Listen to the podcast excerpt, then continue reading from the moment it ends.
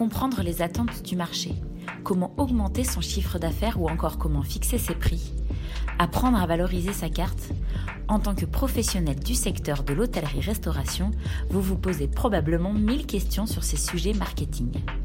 Bienvenue sur le podcast Conseil Marketing, un podcast réalisé par Romy Carrère et Bernard Boutboul.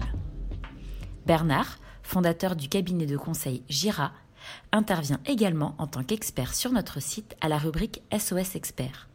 Dans ce podcast, Bernard vous livre ses conseils et analyses pour vous aider pour doper les recettes de votre établissement.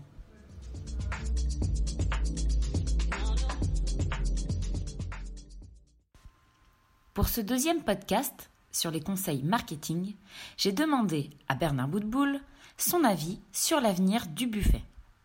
Avec toutes les règles d'hygiène que l'on connaît, suite à la crise du coronavirus, la mise en place sous forme de buffet n'est plus si évidente.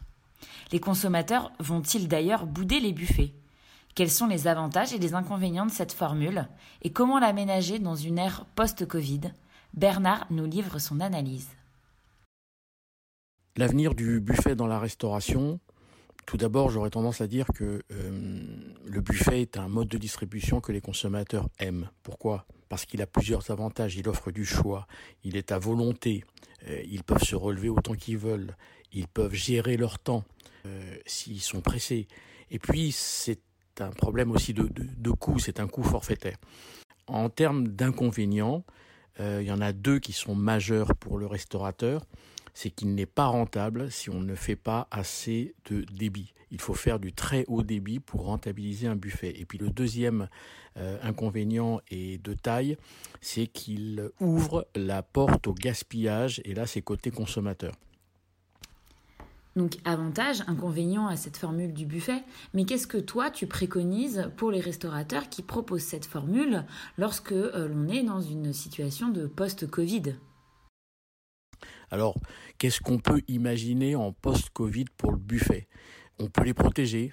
Euh, dans les années 80 et 90, euh, les cafétérias, euh, Flunch et Casino pour pas les citer, avaient tous leurs buffets qui étaient protégés. On passait nos mains en dessous, un plexi ou un verre pour aller chercher nos crudités, nos carottes, nos tomates. On peut travailler en show cooking. Show cooking, c'est quoi? C'est au lieu que le client se sert, il y a de l'autre côté, on inverse, des hommes et des femmes qui servent le client, qui préparent en direct devant le client.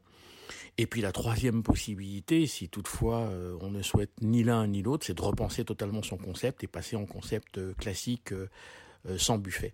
Mais ça serait dommage parce que, je le répète, le buffet est un excellent mode de distribution que le consommateur aime et, et il aime y retourner. C'est un élément de fidélisation par rapport à un restaurant.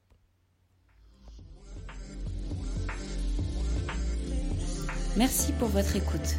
Pour retrouver tous nos podcasts, rendez-vous sur notre site www.l'hôtellerie-restauration.fr dans la rubrique vidéo et podcasts.